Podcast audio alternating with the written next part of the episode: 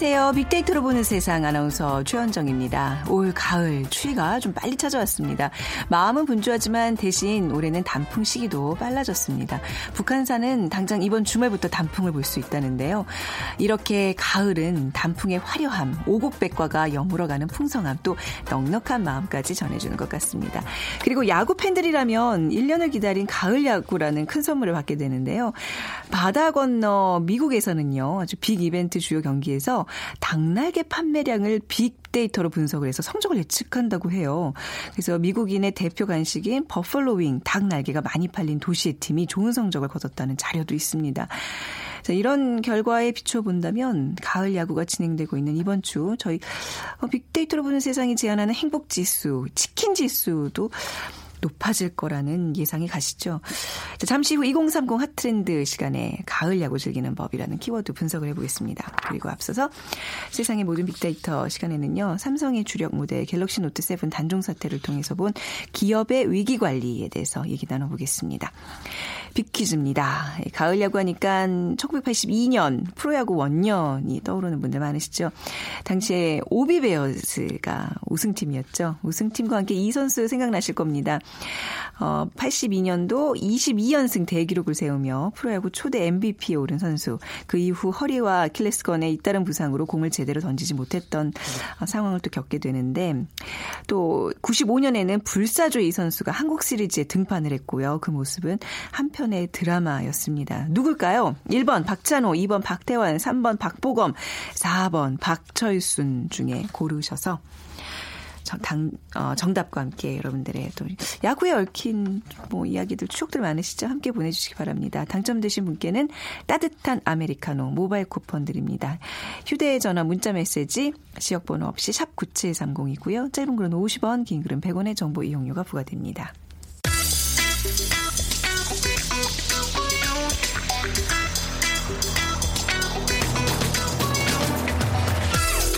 오늘 여러분이 궁금한 모든 이슈를 알아보는 세상의 모든 빅데이터. 연세대 박희준 교수가 분석해드립니다. 네, 연세대학교 정보산업공학과 박희준 교수 오셨습니다. 안녕하세요. 네, 안녕하십니까. 음, 삼성전자의 갤럭시 노트 7 단종 이 뉴스로 어, 굉장히 경제계가 지금 굉장히 혼란스럽고 영향을 많이 받고 있는데요. 예. 이게 갤럭시 노트 7이 이제 뭐 스마트폰 세계 1위 삼성전자의 주력 모델이었잖아요. 그렇죠. 등장은 엄청 화려했었어요. 예. 삼성전자는 지난 8월 2일이었죠. 네. 미국 뉴욕 삼성 갤럭시 unpack 행사에서 갤럭시 노트 7을 처음 공개를 했습니다. 에, 그런데 에, 소개된 갤럭시 노트 7은 에, 방수 방진 기능이 강화되어 있었고요. 그다음에 홍채 인식 기술을 적용을 해서 네. 보안 시스템을 작용을 했는데 근데 사실 그 갤럭시 노트 7이 시장에 소개가 되면서 앞으로 갤럭시가 가지고 있는 홍채 인식 기술이 어떻게 보면 앞으로 성장해갈 핀테크 시장에 음. 어떤 새로운 변곡점을 만들어낼 것이다. 앞으로 무궁무진하게 커갈 핀테크 시장이 갤럭시를 중심으로 네. 어, 앞으로 성장해 가지 않겠나 이런 예측을 불러 일으킬 만큼 어, 좋은 반응을 얻었고요. 디자인이나 뭐 일부 개선된 기능에 대해서도 외신들의 제품에 대한 음. 호평은 아주 이어졌었죠. 네. 지금까지 상당히 또 많이 팔렸고요, 그죠? 예. 네. 그런데 이번에 이제 폭 폭발 사건이 불거지면서 대규모 리콜 그리고 이제 최종적으로 단종 결정을 내리게 된 거네요. 그렇죠. 네. 에, 8월 말까지 2주간 이어진 뜨거운 열기는 온라인에 올라오기 시작한 조금 말씀하신 그 폭발 관련된 글들과 함께 이제 사그러들기 시작하는데요. 충전 중인 제품이 연소하더니 발화했다는 주장이 제기됐고 네. 건수도 점점 많아지기 시작했습니다. 초반에는 삼성전자가 이제 외부 충격에 의한 것일 수 있다라고 대응을 했지만 음. 해외 사례까지 합쳐서 거의 40 건에 달하는 문제가 접수되면서 이제 불을 끄기에 나섰는데요. 에, 지난 9월 2일이었죠. 삼성 고동진 삼성전자 사장은 갤럭시 노트 7의 전량 리콜을 공식 발표하기에 이르렀고요. 리콜 전까지 글로벌 갤럭시 노트 7 판매량은 약 250만 대에 달해서 네. 굉장히 좋은 반응을 거뒀습니다마는 에, 에, 결국에는 배터리에 문제가 있다라고 음. 진단을 했고 어, 판매된 양에 대해서는 전량 회수를 하고 네. 리콜하겠다고 선언을 했었죠. 네. 아, 이게 사실 근데 좀 생각을 해보면 내가 갖고 있는 휴대전화 이렇게 막 충전 중에 혹은 내 주머니에 있다가 갑자기 불이 난다. 좀 아찔한 일이거든요. 네. 근데 사실 그 이제 사고가 발생을 하고요. 네. 어, 리콜을 시도한 것은 굉장히 아주 적극적이고 신성한 대응이었다. 그래서 네. 그러한 대응에 대해서도 외신들은 또 좋은 반응을 아. 보였습니다. 근데 문제가 된 것은 네. 사실은 그 그렇게 해서 어, 개선된 제품 리코레이에서 교환된 제품이 다시 한번 다시 폭발 사고를 네. 일으키게 되면서 이제 굉장히 삼성전자로서는 어려움을 겪게 됐고 그다음 삼성전자는 공식 출시 이후 55일 음. 만에 결국에는 신제품 생산을 중단하고 어, 갤럭시 노트 7을 단종하게 이르렀죠. 네, 이게 폭발이라는 게 이제 그냥 우리가 넘어갈 수는 없는 일이고 이제 리콜 이후에도 계속 이제 발생이 되면서 단종이라는 뭐 어떻게 보면 굉장히 뼈 아픈 결정을 내린 된 거잖아요. 삼성전자 입장에서는요. 그렇죠. 네. 어떻게 보면 속도 제일주의로 스마트폰 시장을 평정한 삼성전자가 네. 결국에는 속도 제일주의 때문에 아. 또 최대 위기를 맞게 되는 그런 어떤 모순적인 상황에 네. 처하게 됐는데요. 어, 제가 하나 사례를 소개해드리면 1995년이었어요. 네. 그 굴지의 제약회사죠. 머크라는 기업이 있는데 레이길 마틴이라는 사람이 CEO로 취임을 하면서 가장 빨리 성장하는 기업을 어, 회사의 비전으로 삼습니다. 왜냐 왜냐하면 사실 제약업계 같은 경우는 천문학적인 연구 개발 비용이 들어가거든요. 네. 그렇기 때문에 먼저 제품을 내어놓고 시장을 선점하지 못하면 그 천문학적인 연구 개발비를 회수할 길이 사실은 음. 없습니다. 그래서 머크 같은 경우는 그때 관절염 치료제 바이옥스라는 제품을 서둘러서 출시를 했는데 네. 이것이 문제가 됐던 것이 심혈관계 부작용을 음. 발생을 시켰어요. 그래서 이제 결국에는 에, 이런 문제를 발생시키고 시장에서 제대로 대응을 못해서 네. 머크라는 기업. 근데 이게 에, 스마트폰과 다르게 약은 먹으면 그 부작용이 바로 나타나는 것이 아니라 아, 계속 지속적으로 그렇죠. 또 우리 신체에 네. 영향을 미칠 수 있거든요. 그래서 머크라는 기업도 사실 이 제품 때문에 발목이 잡혀서 음. 시장에서 어, 퇴출되는 그러한 에, 또 사례가 있었죠. 그렇다면 이번 사태로 삼성도 굉장히 막대한 손실을 아, 입을 건데 얼마나 될까요? 네, 지금 뭐 그 전문가들은 그 4분기 갤럭시 노트 7 새 제품 판매가 이제 전면 중단되면서 기회 손실 비용을 계산하면 한 7천억 정도 된다고 얘기를 하고 있고요. 네. 그다음에 리콜 관련된 비용만도 1조 원. 그러니까 어, 단기간 내에 입을 수 있는 피해액만의 손실만 해도 1조 음. 7 천억 원에 달하는데 네. 문제는 사실은 이것보다는 지금까지 삼성전자가 시장에서 쌓아온 삼성에 대한 이미지, 이미지 브랜드 그쵸. 그리고 갤럭시라는 이미지 브랜드에 대한 네. 이제 문제가 떠오르는데 삼성전자 기술력에 대한 사람들의 신뢰감 이런 것들이 무너지는 게 문제죠. 그렇죠. 네. 앞서서도 말씀드렸지만은 초기에는 사실 대응을 제대로 했습니다. 네. 아, 대응했는데 문제는 사실 그 폭발의 원인을 정확하게 진단하지 음. 못했다는 거죠. 그 진단하는 데 있어서 또 한 번 서둘렀다는 거예요. 아. 그리고 문제는 그때 그 추석 연휴 기간 기간이 있었거든요. 네네. 리콜 명령을 하고 이제 교환해 주겠다는 그 기간 중에 추석 연휴가 있었는데 사실 한국만 추석이 아니라 그 스마트폰 제조 공장이 있는 베트남이나 중국 공장도 추석 연휴에 들어갔다는 아, 거예요. 예. 그러니까 그 반품을 해주고 교환을 해주는 일정조차도 사실 너무 무리하게 잡아서 음. 개선 제품을 내어놓는 과정에서 또 다른 어떤 불량이 발생할 가능성이 굉장히 높았다는 거죠. 네.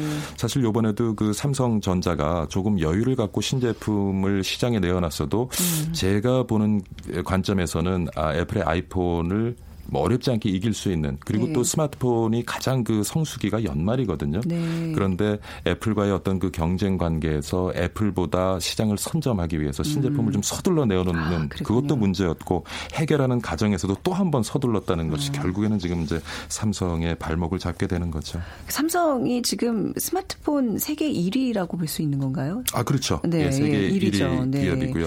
근데 어. 에, 요걸 또 지금 뭐 미국 현지나 각국에서는 에, 그 삼성 CEO가 직접 네. 시장에 와서 시장을 수습하는데 좀 뭔가 성의를 보여야 되는 것이 아니냐 네. 이런 문제도 제기되고 있는데 에, 소니 같은 경우에 또 이런 20, 1990년대 초반에 소니가 사실 그 PC에 들어가는 배터리 있잖아요. 네. 리튬 전지 시장을 거의 지배하고 있었어요. 근데 어떤 문제가 있었냐면 지금과 유사하게 PC가 폭발하는 폭발. 그런 아. 문제가 있었는데 네. 소니는 이것을 어떻게 가져갔냐면 최근에도 뭐 글로벌 경기가 안 좋아지면서 보호무역주의가 기승을 부리고 있지만 그때도 소니와 미국 간에 좀좀 무역 마찰이 좀 음. 있었어요. 그래서 소니는 이것을 제품의 결함의 문제에 초점을 둔 것이 아니라 네. 미국이 자국 산업을 보호하기 위한 어떤 보복 조치로 이 사건을 갖다 몰아가기 시작을 했어요. 아, 그러면서 네. 오히려 어, 시장에서 더욱 어려움을 겪게 되고 결국에는 소니가 어, 리튬 전지 산업을 접었습니다. 네. 그 틈을 타서 이제 한국의 삼성이라든가 LG라든가 기업들이 리튬 전지 시장에 진출을 하면서 지금은 음. 리튬 전지 시장은 우리 국내 기업들이 아. 에, 시장을 지배하고 있는데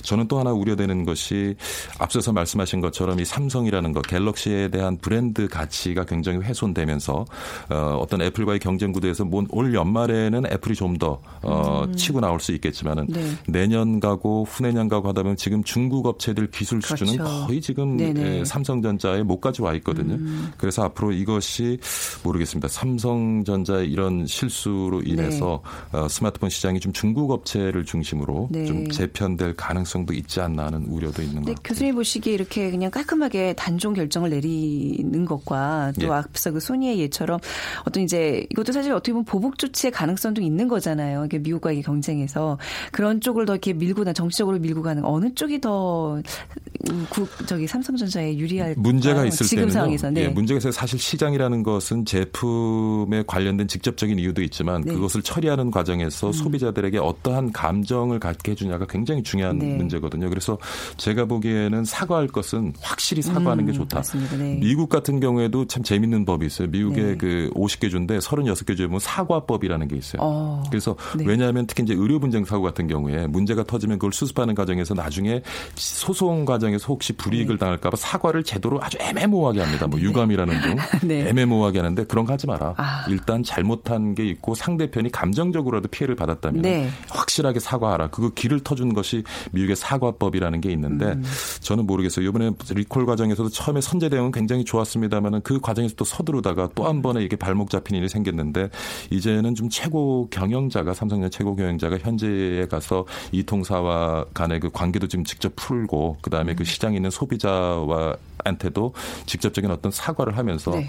그러한 모습을 보여주는 것이 음. 더 낫지 않을까 하는 생각을 네. 해봅니다. 어찌 보면 이제 삼성전자의 그 기업 위기 관리 능력이 지금 시험대에 올랐다고 볼 수 있는 예. 거잖아요. 예. 네. 스페인에 가면은 이런 격언이 있어요. 천천히 빨리 가라라는 얘기가 있습니다. 어, 어쩌란 얘기요 굉장히 모순적이죠. 네. 천천히 빨리 가라. 네. 천천히 빨리 가라는 얘기가 있는데 사실은 굉장히 모순적인 얘기 같기도 합니다만은 삼성도 한때는 마하 경영이라는 슬로건을 음. 내걸었어요. 이제는 환경 변화가 워낙 빠르다 보니까 속도전으로 가지 않으면 생존할 수 없다는 위기의식에서 비롯된 건데 물론 최근 속도는 돈입니다. 음. 시장의 속도는 돈이지만 근데 지금 이렇게 보시는 것처럼 지나치게 속도를 강조하다 보면 네. 제대로 네. 품질 관리가 되지 않는 경우가 생기기 때문에 그 균형적인 접근이 필요하다. 네. 이거는 글쎄요 뭐 일부 기업의 문제뿐만 아니라 우리 삶 속에서도 마찬가지인 것 같아요. 아. 너무 경쟁, 맞습니다. 속도 이런 걸 중심으로 가다 그렇죠. 보면 진짜 우리가 쥐어야 될 어떤 중요한 것들을 놓칠 음. 수 있고요. 그래서 요번 이걸 계기로 네. 한국 기업들도 좀 각 성을 하고 이제 균형적인 접근을 해야 될 것 같고 우리 개개인도 네. 이걸 보면서 좀 반면교사 삼아서 네. 너무 이렇게 속도 강조하고 앞만 보고 달리는 것보다는 주변도 되돌아보고 좀 음. 균형적인 삶을 사는 그런 하나의 계기를 좀 삼았으면 하는 네, 바람입니다. 네. 어떤 기업의 이런 위기를 통해서 또 삶의 지혜를 배우는 거 중요한데 그럼 저 교수님 삼성전자는 앞으로 좀 어떤 행보를 보여야 될까요? 글쎄요, 네. 뭐 여러 가지 삼성 내부에서 논의가 있겠습니다만 갤럭시라는 브랜드를 지속적으로 가져가기는 쉽지 않을지도 아. 모르겠고요. 이제 다음 그러니까 나온 제품이 갤럭시 A 시대기보다는 어떤 새로운, 새로운 브랜드를 브랜드로. 개발해야 되지 않을까 하는 예, 그 의견도 아, 있습니다. 네, 알겠습니다. 자, 뭐 갤럭시 노트 7 단종으로 인해서 뭐 이제 우리 국가 경제까지 흔들리지 않나 하는 우려도 있는데요. 좀 지켜보도록 하겠습니다. 근데 문제는 예. 참 이게 삼성 삼성이지만 예. 이그 삼성의 부품을 납품하는 하청업체 중소기업들이 굉장히 네. 많거든요. 네네. 저는 사실 굉장히 우려되는 음. 부분은 그 부분이에요. 근데 이제 또 국가 경제가 또 한 기업에 너무 이렇게 종속돼 있다는 문제죠. 그런 건 문제점을 오히려 이번 뭐 이번에 여러 가지 문제를 예. 한번 되짚어보고 그렇죠? 고민해보는 그런 그렇죠? 계기가 됐으면 좋겠습니다. 네네. 예. 자 오늘 삼성전자 갤럭시 노트 7 단종에 대한 이야기 정, 연세대학교 정보산업공학과 박희준 교수와 함께 나눴습니다. 감사합니다. 네, 감사합니다.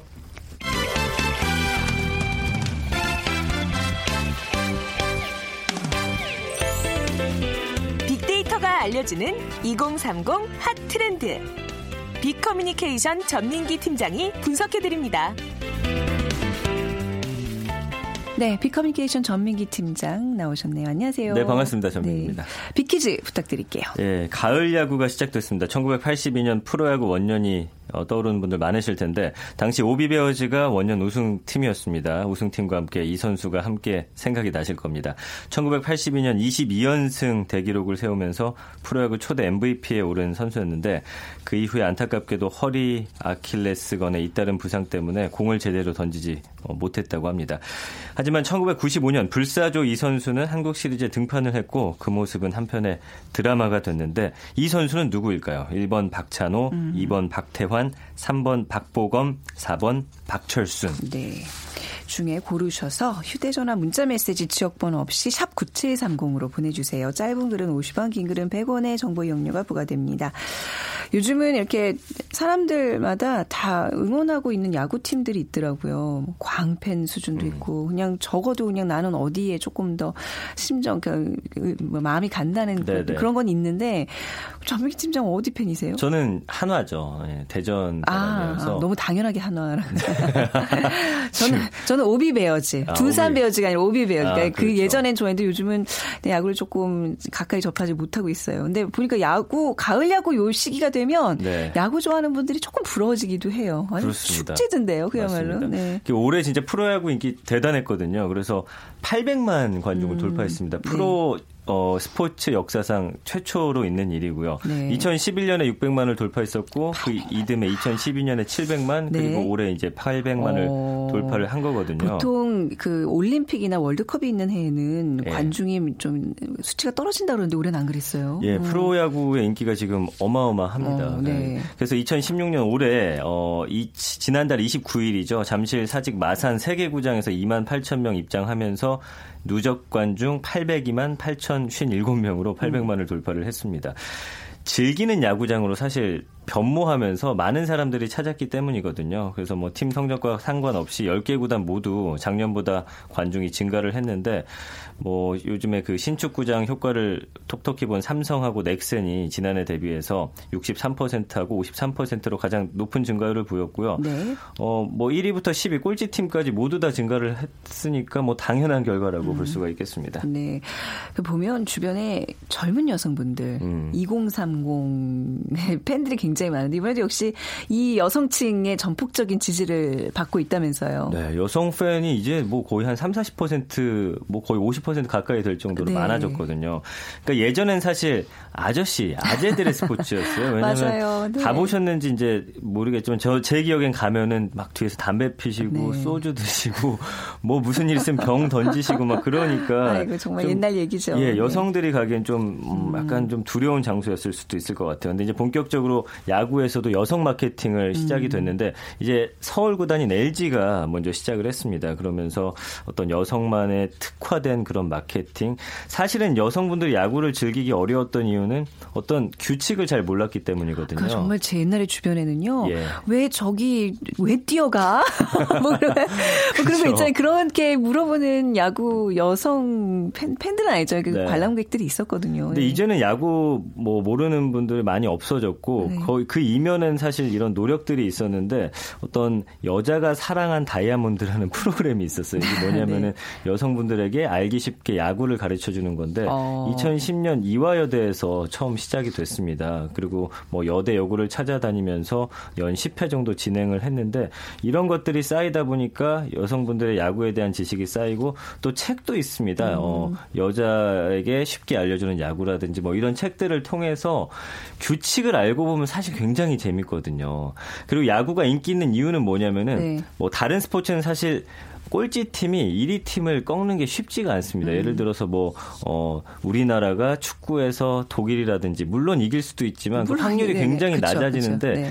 야구는 사실 뭐 세 번 붙었다고 해서 무조건 어. 1위 팀이 10위 팀을 이기는 게 아니에요. 그러니까 네. 이런 어떤 뭔가 뒤집을 수 있는, 음. 그리고 9회 말 끝날 때까지 끝난 게 아니다라는 그 유명한 말이 있잖아요. 맞아요. 9회 말 투아웃에서도 지고 있던 팀이 한 방에 역전시킬 아, 수 있기 때문에 그게 약간 어떤 어. 인생의 어떤 그 역전을 또 노리는 그런 그렇죠. 거랑 게 좀 대비되면서 같이 이렇게 감정이입이 되면서 짜릿함이 있어요. 그래서 네. 2시간 반 내내 우울하고 지고 있다가 네. 딱 1분에 그 그쵸? 쾌감이 확 몰려오니까 아, 이 쾌감을 잊지 못한 분들이 상당히 네. 많다는 음, 거죠. 나도 저렇게 될 수 있다. 예. 희망을 좀 주는 스포츠인 것 같아요. 그렇습니다. 또 어떤 요인들이 있을까요? 어, 야구장 관람석이나 이제 시설도 큰 몫을, 했는데 그러니까 본인의 취향에 따라서 보시면 돼요. 1루 같은 경우는 또 치어리더들이 있기 때문에 가보시면 알겠지만 네. 이 자리는 앉아서 보기가 힘듭니다. 아, 계속 일어나서 네. 응원하면서 그런 네. 열기를 좋아하시는 분들은 거기 앉으시면 되고 나는 뭐 맥주라도 마시면서 네. 조용히 관람하겠다. 그건 어디로 가야 돼요? 홈 관중 뒤쪽에 보면 테이블석이 있습니다. 네, 거기 비싼 데잖아요. 비싸요. 네. 비싸긴 한데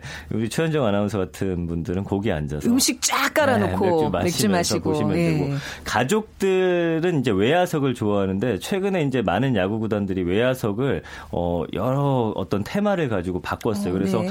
어 텐트를 칠 수도 있게 만들어놨고 네. 바베큐 존이라고 해가지고 고기 고기를 구워 먹으면서 음. 볼 수도 있고 그러니까 본인들의 취향에 따라서 앉으면 되고 올해 같은 경우 특히 이제 새롭게 신축된 구장들이 많이 있는데 네. 아주 시설이 깔끔하고 너무 좋아졌습니다. 음. 그렇기 때문에 어 뭐 exciting 존이라고 해서 선수 코앞에서 보는 그런 와, 자리도 네. 있고 그러다 보니까 어 굉장히 인기가 지금 올라가고 있는 추세입니다. 그러니까 뭐 굳이 야구를 잘 모르더라도 그 구장 가면 초원이 샥 펼쳐져 있잖아요. 우선 맞아요. 시야가 탁 네. 트여 있는 그것만으로도 기분 전환이 되는 것 같아요. 네. 네. 그 야구는 이제 본고장이라고 하면 미국인데 미국은 어떤가요? 미국은 야구에 있어서 어떤 음. 가족의 문화가 잘 형성돼 있어요. 네. 그래서 할아버지가 손주를 데리고 가면은 그 손주가 자연스럽게 그 팀의 그 팬이 팀에. 되면 서 아. 또 아들 손주를 데리고 가고 이런 역사가 쭉 형성이 되거든요. 네. 그 아버지를 따라서 뭐 TV를 보면은 음. 돌도 안 된 아이 막 데리고 오기도 하거든요, 어, 미국에서는. 네네. 그러니까 그런 자연스러운 문화가 형성이 잘 돼 있고 각 구장마다 어떤 역사와 전통하는 전통을 음. 자랑하는 구장의 그 어, 운동 야구장이죠. 네. 야구장의 모양이 굉장히 다양하고 음. 특징이 다 있습니다. 네. 그래서 보스턴 같은 경우는 이제 그린 몬스터라고 해가지고 좌측 그 펜스만 보통 이제 펜스가 한 2m 정도 되는데 여기만 11.3m로 굉장히 높아요. 음. 그러니까 이런 것들 어, 여기로 홈런을 치려면 아주 높게 쳐야 되는 거죠. 그러니까 이런 다양성들이 어떤 야구를 좋아하게 만들어주는 그런 요인이거든요. 그러니까 가족들이 대대로 한 팀을 응원하는 이제 어떤 정통 같 전통 같은 게 생겨나는 그런 문화군요. 오래됐으니까 아무래도 이제는. 네. 그렇죠. 그러니까 네. 할아버지가 썼던 그 어, 그 야구 모자를 어. 뭐 50년, 60년 지난 후에 손자가 쓰고 가고 아. 저는 이런 문화가 참 좋더라고요. 저는 어렸을 때 야구를 좀 좋아하다가 접었던 이유가 저는 네. 오비베어즈였는데 남동생이 MBC 청룡이었거든요. 둘이 겁나게 싸웠어 이것 때문에. 그렇죠. 그러니까 부모님들이 야구 볼 때마다 뭐 말도 안 되게 싸우니까 네. 야구 못 보게 하고 뭐 이랬던 기억이 있어요. 네. 네, 미국은 확실히 그 스포츠와 거기 이제 스토리를 네. 좀 묶어서 더 많은 마케팅을 하는 것 같아요. 그러니까 우리나라도 이제 좀 이제 역사가 짧긴 하지만 앞으로 해나가야 할 것들이 이런 건데 스토리텔링이라고 해서 음. 스포츠하고 이런 어떤 이야기들을 끊임없이 만들어내요. 음. 그래서 어, 어떤 선수들의 갈등, 우리나라 같은 경우는 사실 좁다 보니까 선후배 관계가 많아요. 그래서 뭐 이런 음. 갈등 같은 걸 부각시키기가 쉽지가 않습니다. 서로 음. 가서 화해하고 그러는데 일단 미국은 뭐가 됐든 이야기거리만 있으면 네. 다 붙여 넣어서 이거를 갈등 요소로 만들어서 사람들이 더 흥미롭게 볼수 어. 있도록 만들고 또 미국 프로야구에는 4대 저주라고 하는 어, 맞아요. 유명한 얘기죠. 또 네. 뭐가 있죠? 들어볼까요? 그러니까 네. 첫 번째가 이제 보스턴 레드삭스의 유명한 밤비노의, 밤비노의 저주인데 저주. 이게 네. 뭐냐면은 베이브 루스를 음. 뉴욕으로 보냅니다. 아주 네. 유명한 선수인데 이 선수가 가고 나서 뉴욕은 계속 우승을 하는데 네. 그 이후에 이 선수를 판 이후에 어 우승을 못 하게 됐던 거죠. 근데 이거는 깨졌습니다. 2004년에 월드 시리즈에서 탈출을 했고 그다음에 시카고 화이트삭스 같은 경우도 2005년에 이제 88년 어, 만에 저주를 음. 깼고요. 그다음에 남은 게 이제 두 팀이에요. 시카고 네. 컵스하고 클리브랜드 인디언스인데 인디언스 같은 경우는 1951년에 이제 팀마다 마스코트가 있는데 네. 와후 추장의 색깔을 빨간색으로 바꿨는데 이게 너무 우습게 그렸다는 이유 때문에 네. 인종차별 논란이 있었어요. 아. 그 이후에 와후 추장의 저주라고 이제 네. 사람들이 만들어낸 거고요. 재밌는 건 이제 컵스거든요. 네. 이게 이제 염소의 저주인데 네. 이때 우승을 하기 위해서 1908년인데 음. 어, 한 사람이 이제 염소를 가지고 들어가려고 하는데 이거를 못 들어가게 막았어요. 네. 그랬더니 이제 이 사람이 염소가 왜 들어가? 어, 그렇죠. 어 나는 이 팀을 어. 저주할 거다 해갖고 어. 이제 염소의 저주가 걸렸는데 그 염, 염소가 그냥 염소가 아니라 아주 영험한 뭐 그런 존재였나 보죠. 네. 근데 올해 이제 시카고 컵스가 100승 이상을 거두면서 지금 어. 최고의 성적을 거두기 때문에 네. 가을 야구에 진출에 있어서 이게 과연 풀릴지. 어. 그러니까 사람들은 이런 어떤 이야기에 아주 흥미로워하는 그렇네요. 거거든요. 그러니까 우리나라도 계속해서 어떤 이야기를 좀 만들어내는 게 중요하지 않을까 그쵸, 싶습니다. 네. 그러니까 프로야구가 이제는 단순히 어디 저 구석탱이 사는 스포츠가 아니라 이제 경제적으로도 많은 파급 효과를 미치는 예. 어떤 굉장히 중요한 경제 주체가 됐어요. 어마어마하죠. 그래서 네. 국민체육진흥공단이 한양대 스포츠 산업 마케팅 센터 센터에 의뢰해서 이제 최근에 발표한 게 국내 4대 프로 스포츠의 경제적 파급 효과 분석이라는 건데 봤더니 프로야구가 지금 1조 1,838억 원의 어떤 경제적 효과를 내서 시장 점유율 52.9%를 차지한 겁니다. 그래서 4대 스포츠가 프로축구, 프로농구, 프로배구, 프로야구인데 이 한 개 스포츠가 이미 세 개 스포츠보다 더 많은 그런 어, 효과를 내고 있고요. 네. 그 야구가 갖는 12,000명 이상의 고용 유발 효과도 전체 4대 리그의 56.5% 10%에 달하고요. 중계권료도 지금 인기가 있다 보니까 하늘 높은 줄 모르고 치솟는데 출범 당시에 3억 원 정도였대요. 근데 2010년에 160억 원, 2012년에 250억 원, 지난해 360억 원까지 중계권료가 음. 어, 뛰었다는 거죠. 그러니까 네. 여기서 파생되는 어떤 경제적인 효과도 상당히 어, 많은 것으로 보입니다. 제가 아는 그 야구 팬 중에 하나는 자기가 TV에 몇번 잡혔는지 그거를 그렇게 연연해 하는 애가 아, 있더라고요. 한 세번 네. 나왔다고. 어. 근데 그 사실 경 경기장에 있는데 본인이 나오는 걸 어떻게 아는데 이제 뭐 다 나중에 또 집에 와서 또 보고 네, 네 이러면서 네, 네. 자, 자신의 모습도 찾아내고. 근데 야구 팬들은 보통 누구랑 경기장을 많이 가나요? 그러니까 그 카메라에 잡기 좋아하는 음. 분들이 연인들이에요. 연인이 아. 다른 팀을 응원하면서 서로 네. 다른 유니폼을 입고 있으면 거의 뭐 잡힌다고 보면 되는데. 예전에 제가 얼핏 한번 갔을 때 뭐 뽀뽀 예. 타임도 있고 근데 요즘 그런 거 하나요? 아, 뽀뽀 타임 있어요. 서울 잠실구장 가면. 네. 한국 스포츠하고 닐슨 코리아가 설문조사를 해봤더니 야구장에 어 그래도 주, 로 함께 가는 건 가족이었습니다. 네. 그래서 가족과 함께 간다는 응답이 41%, 친구가 36.1%, 애인이 13.4%, 직장 동료 5.3%, 혼자 혼자 간다는 사람도 3.1%예요. 아, 요즘 뭐, 네. 네. 굉장한 팬들이죠. 근데 애인이랑 응원하는 팀이 다르면 어떻게 해요?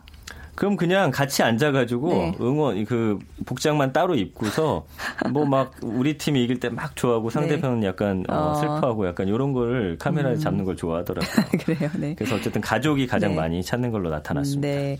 뭐 야구장 하면 앞서도 얘기했지만 먹을거리가 네. 있어야지 이게 또 제맛인데 야구와 함께 어떤 음식들을 가장 먹는지 데이터가 있어요. 더 네. 보는 세상 들으신 분들은 좀 지겨울 수도 있어요. 치킨이 역시 치킨이에요. 실입니다. 음, 아니요, 치킨 얘기는 들으면 들을 수록 갈수록 행복해져요. 네. 71%고 햄버거가 네. 이제 5.6% 그리고 뭐 건어물 견과류 이건 술안주기 때문에 네. 4.9% 맥주 등 주류도 한 5% 정도 되고요.